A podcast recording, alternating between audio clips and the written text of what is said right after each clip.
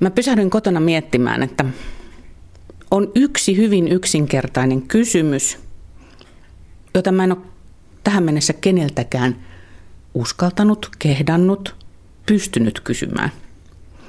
Joka on siinä mielessä hassua, että mun ympärillä on kuitenkin hyvin eri-ikäisiä ihmisiä ja esimerkiksi oma isoäitinikin huiteli melkein sataisen nurkille.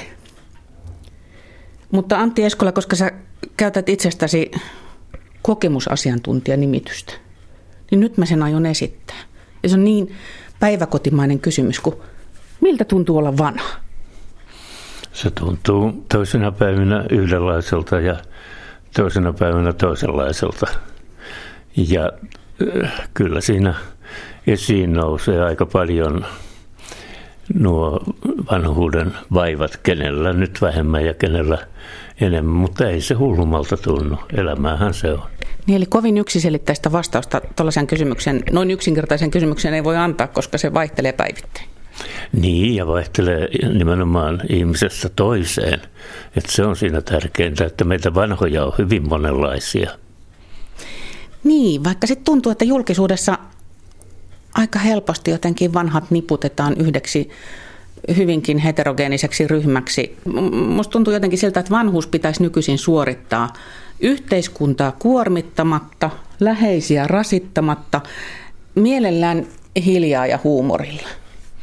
Niin kyllä tämmöisiä ohjeita annetaan ja minä kyllä niitä aika paljon vastustan myös tuossa tuoreessa kirjassani ja puolustan sitä, että vanhalla ihmisellä on oikeus olla sellainen kuin hän on.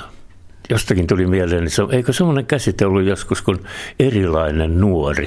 Nyt, nyt, mä, nyt mä haluan puolustaa, puolustaa käsitettä erilainen vanha. Minä haluan itsekin olla erilainen vanha. Kun vanhuudesta puhutaan julkisuudessa, niin sehän on lähtökohtaisesti ongelma. Me käsittelemme aina sen jotenkin ongelman kautta. Meillä näkee hirveän vähän sellaisia onnellisia tai hauskoja tarinoita vanhuudesta. Kai niitäkin jonkin verran näkee, mutta mikä tahansa asia on ongelma, jos sitä siltä kautta lähestyy.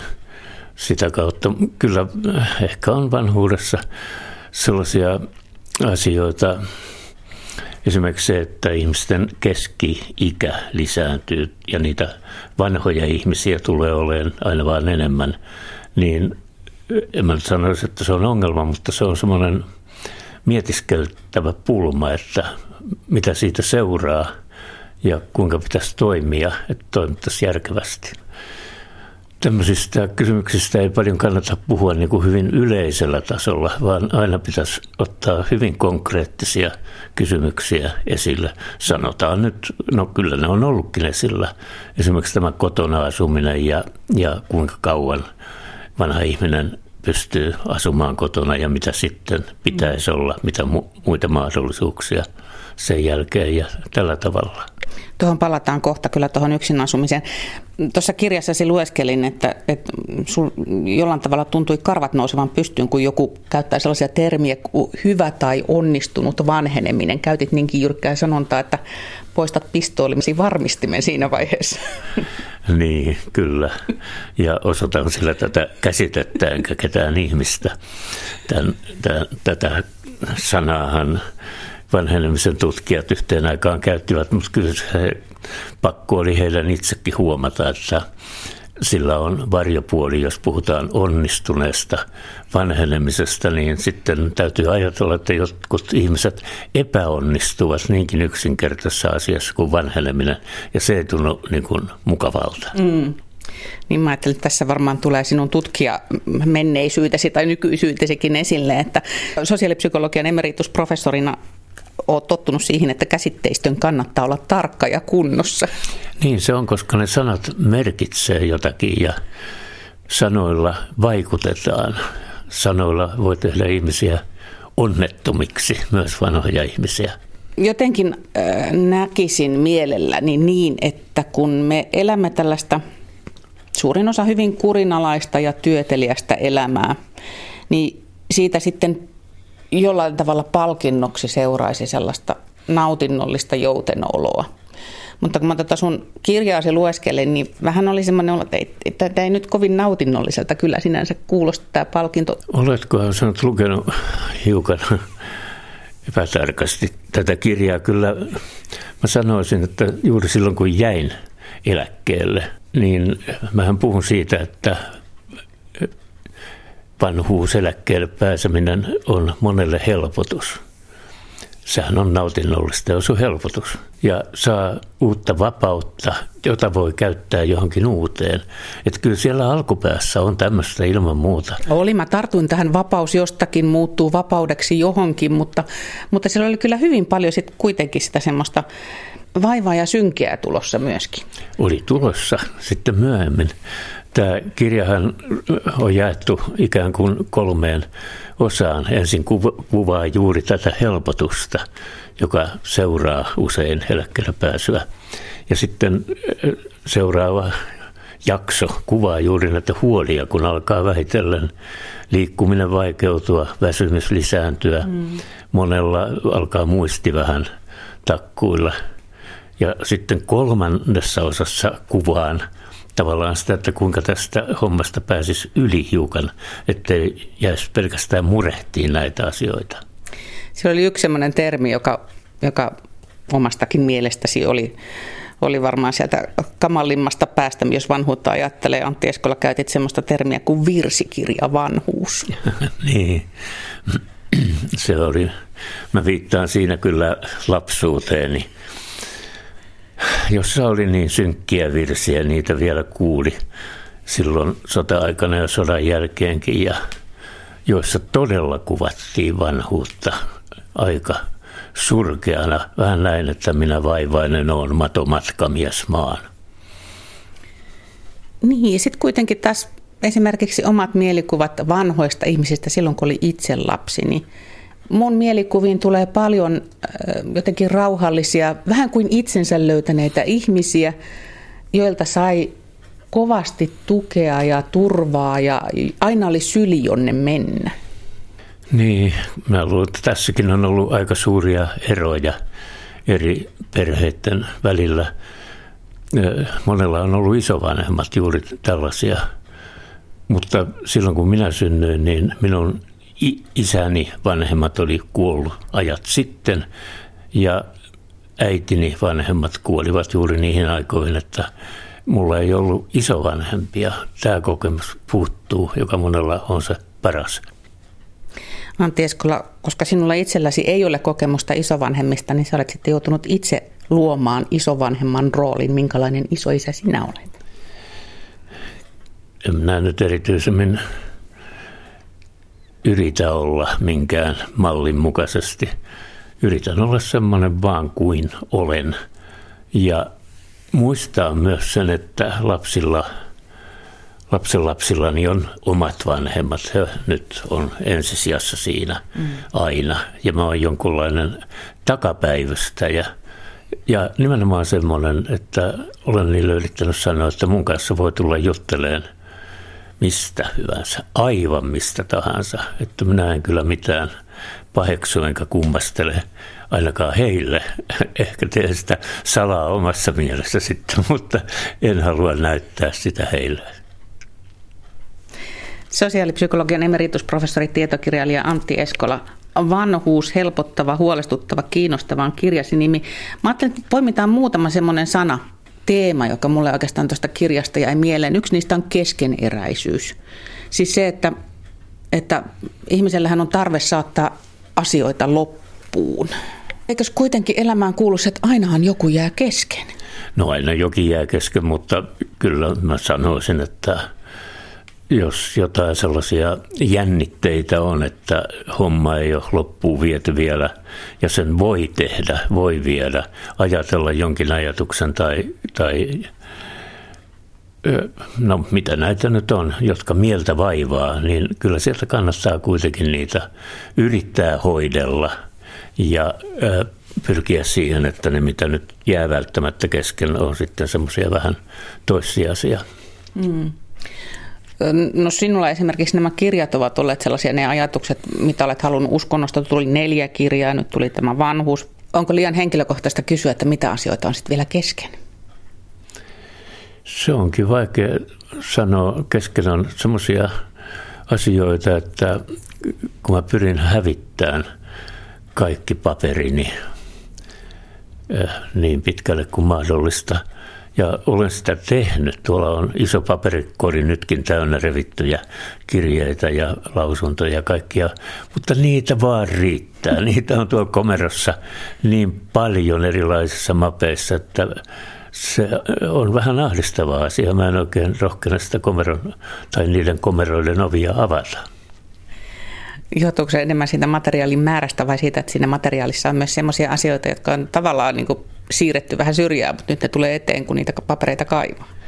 Niin, se on, kun niitä alkaa, alkaa kaivaa esiin, niin ei se ole helppo repiä niitä, koska sieltä nousee muistoja ja niitä alkaa lukea niitä papereita ja ahaa, tuommoiseltakin ihmiseltä olen saanut tuommoisen kirjeen ja vastannut sille ja, ja kaikenlaista. Tuommoisen lausunnon olen kirjoittanut, kuinka mä oon ollutkin noin ilkeä siihen aikaan. Ja no semmoisen repii kyllä mielellään, mutta sitten on joitain, jos ajattelee, että tässä on semmoista tietoa, että noin, tätä on sääli hävittää. Keskeneräisyys on siis yksi, ja jos noita papereita katsoo, niin saattaa tulla, että niitä keskeneräisiä asioita kasvaa tietysti niiden papereiden myötä vielä uudelleen esiin. Mutta semmoinen asia, mihin itse on kerta toisensa jälkeen törmännyt, kun kyseessä on ollut vanha ihminen, ja sanotaan nyt oikeasti vanha, käytetään nyt tällaista termiä, on syyllisyys. Ja se on semmoinen, se voi tulla tosi pienistä asioista nousta jotenkin ihan mittaamattomaan luokkaansa. Ja mulle on tullut siitä sitten semmoinen olo, että koska sitten olisi niin kuin ihmiselle sopiva sellainen tilinteon hetki, ettei sitten silloin viimeisinä elinhetkinään jää syyllisyys päällimmäiseksi? Niin kyllä se juuri on, niin kuin äsken puhuttiin, niin kannattaa näitä jännitteitä purkaa ja syyllisyys on varmaan yksi. Mutta se voi olla kyllä semmoinen Äh, millä ei niin paljon voi tai voi niin kuin tekemällä, niin kuin mä sanon, mentaalista työtä omassa mielessään.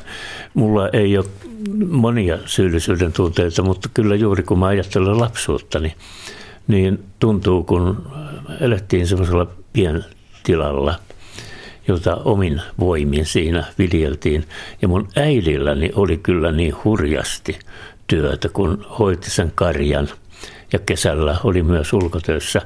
Ja kyllä olen nyt sitä mieltä, että minulla olisi sitä äitiä pitänyt auttaa vähän niin kuin oma-aloitteisestikin, eikä kyllä mä aina tein, kun pyydettiin ja sanottiin, että tätä voi kutsua syyllisyydeksi, mutta minkä sille enää voi?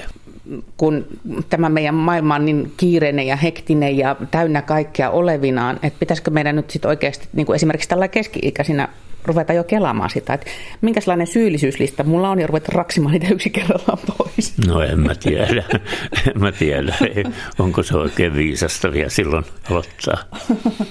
Eli sitten eläkepäivinä, kun aikaa on. Niin, niin mieluummin. Ellei siellä nyt on jotakin ihan mahdottomia, joiden yli on vaikea päästä. Totta kai sellaisia mm. kannattaa. No kun tässä on puhuttu keskeneräisyydestä ja syyllisyydestä ja tilinteosta niiden kautta, niin sittenhän on se yksi iso tiliteo-kysymys, johon myös kirjassasi viittaat. Eli tämä oman jumalasuhteen päivitys. Milloin sille on sitten oikea hetki? En tiedä, minä olen tehnyt sen niissä kirjoissa, niin siihen meni pitkä aika, mutta kyllä mä nyt olen tosi tyytyväinen, että se on tehty.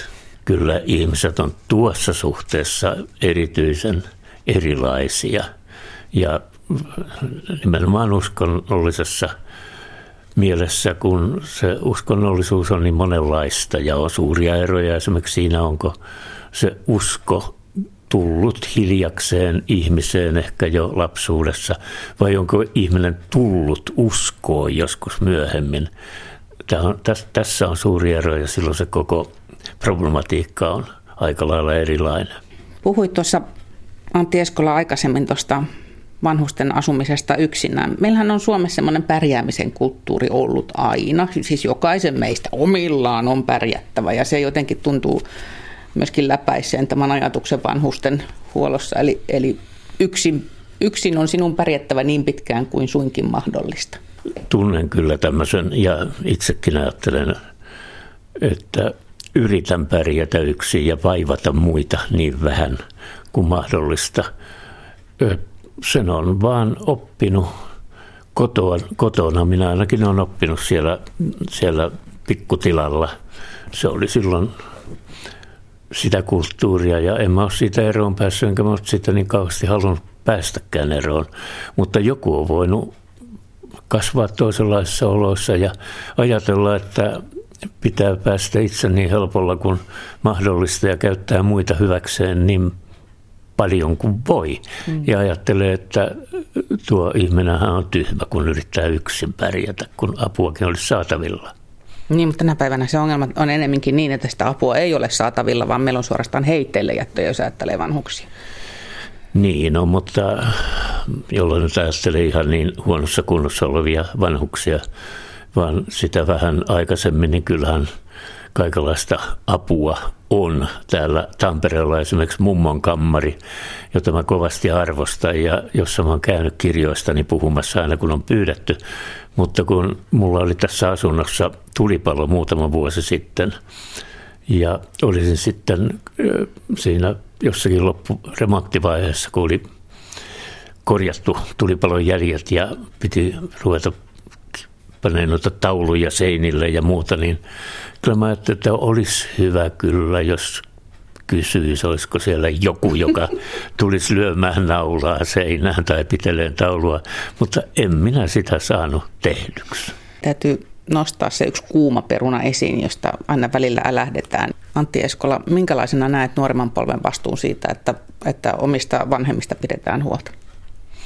En mä nyt tuossa oikeastaan sanaa vastuu käyttäisi. En panisi mitään semmoisia raskaita velvollisuuksia nuoremmalle polvelle. Että kyllä ne itse ymmärtää ja näkee, milloin heidän apuaan tarvitaan ja milloin sitä voi antaa. Mä luotan aika paljon tähän, että ja kartan yleensäkin sitä, että pannaan jotain kovia sääntöjä ja vaatimuksia silloin, kun homma ehkä kuitenkin toimii paremmin ilman niitä. Sosiaalipsykologian emeritusprofessori, tietokirjailija Antti Eskola. Kun vanhenemisessa väistämättä kai se niin on, että joku pettää, monikin asia voi pettää, mutta siis kroppa pettää tai mieli pettää. Jotenkin voisin ajatella, että sinulle pahempi tilanne olisi se, jos mieli pettäisi. Kyllä, totta kai. Siis kyllä tuo muistisairaus, oikea muistisairaus esimerkiksi on aika, aika kammottava. En halua pelotella, mutta minusta tuntuu, että joku semmoinen – semmoinen siinä vaiheessa, kun huomaa itse, että on menettämässä todella muistinsa. Mutta kyllä nämä ruumiillisetkin vaivat, ei, en mä niitäkään vähättele. Mä olen nyt kiinnostunut esimerkiksi kivuista, kun mulla sattumalta nyt on ollut pari kuukautta tällainen hermosärky toisessa kädessä. Ja kun mä yritän aina kiinnostua ilmiöstä, niin nyt mä oon kiinnostunut tästä, että kuinka monella ihmisellä on niin kuin kroonisia kipuja, kroonisia särkyjä. Se ei näy päälle. Toinen ihminen ei sitä näe, jollei tämä asianomainen itse sitä puhu. Ja olisi mielenkiintoista tietää, kuinka ihmiset näiden kipujensa ja särkynsä kanssa yrittää sitä elämäänsä kuitenkin hallita. Musta tuntuu, että moni ihminen pelkää kaikkea niin paljon, että se syö voimia ennen kaikkea ihmiseltä. Pelkää sitä, että muisti pettää. Pelkää sitä, että huomenna ei pääsekään enää nousemaan sängystä ylös. Pelkää sitä, että hänet unohdetaan. Sehän vaikuttaa elämän, elämisen laatuun ihan valtavan heikentävästi. Niinhän se on. Tuossa kirjassa, kun mä käsittelen tätä, että, että ehkä muisti alkaa hiukan – hapertua, niin sinähän mä rauhoittelen ihmisiä, että sehän on ihan luonnollista, että vanha ihminen, mistä se nyt kaikkea voi muistaa. Jos mullekin tuolla kun kävelen torilla tulee vastaan joku entinen oppilaani ja sanoo, että muistatko vielä, enhän mä sen nimeä voi muistaa, mutta ei siitä nyt kannata huolestua. Mä sanon, että en, en muista. Ja sitten kun sanoo nimensä, niin sitten mä tietenkin osaan sen sinne sijoittaa. Et, äh, jonkinmoinen eronteko sen välillä, mistä todella kannattaa huolestua ja mistä ei. Se olisi tärkeää tehdä. Ja sitten ne asiat, joista tuntuu, että niistä kannattaa huolestua, niistä pitää kysyä sitä seuraavaksi, mitä voin tänne asian kanssa tehdä sen suhteen. Mm. Mm, ja kiinnostua sitten vaikkapa niistä. No niin, niin, niin ilman muuta. Se, se auttaa paljon. Se auttaa monen asian yli tämä mielenkiinto. Onpas elämästä tuli nyt mielenkiintoinen, kun tuli tämmöinen vaiva. Se iso K on meillä käsittelemättä. Mua jotenkin vähän säväytti, että silloin kun puhelimessa sovittiin tätä tapaamistamme, niin laitoit siihen sellaisen ehtolausekkeen, että jos olen vielä hengissä, oli siis se lauseen suomennos. No, juu, ehkä, ehkä tulee sanottua sitä turhan usein, mutta kyllä kun on yli 80-vuotias ja kun kuitenkin äh, ihmiset, miehistä, jotka on syntynyt samana vuonna kuin minä, 1934, varmasti yli puolet on kuollut jo nyt ei ole enää elossa. Ja kuinkahan suuri osa mahtaa olla erilaisissa laitoksissa, niin sitä mä yritän aina myös muistuttaa mielessäni niitä, niin kuin tätä kokonaiskuvaa. Ehkä sieltä sitten nousee tuommoinen lause, ei sitä nyt liian usein pitäisi sanoa. Mutta noin, onhan se nyt ihan objektiivinen totuus, että jäljellä olevat elonpäivät vähenee, kun vanhenee. Mm. Ja tässä iässä 82, mä en nyt ryhdy arvioimaan montako noin keskimäärin elonpäivää vielä tämän ikäisellä on. Tutkijat osaa sen kyllä sanoa.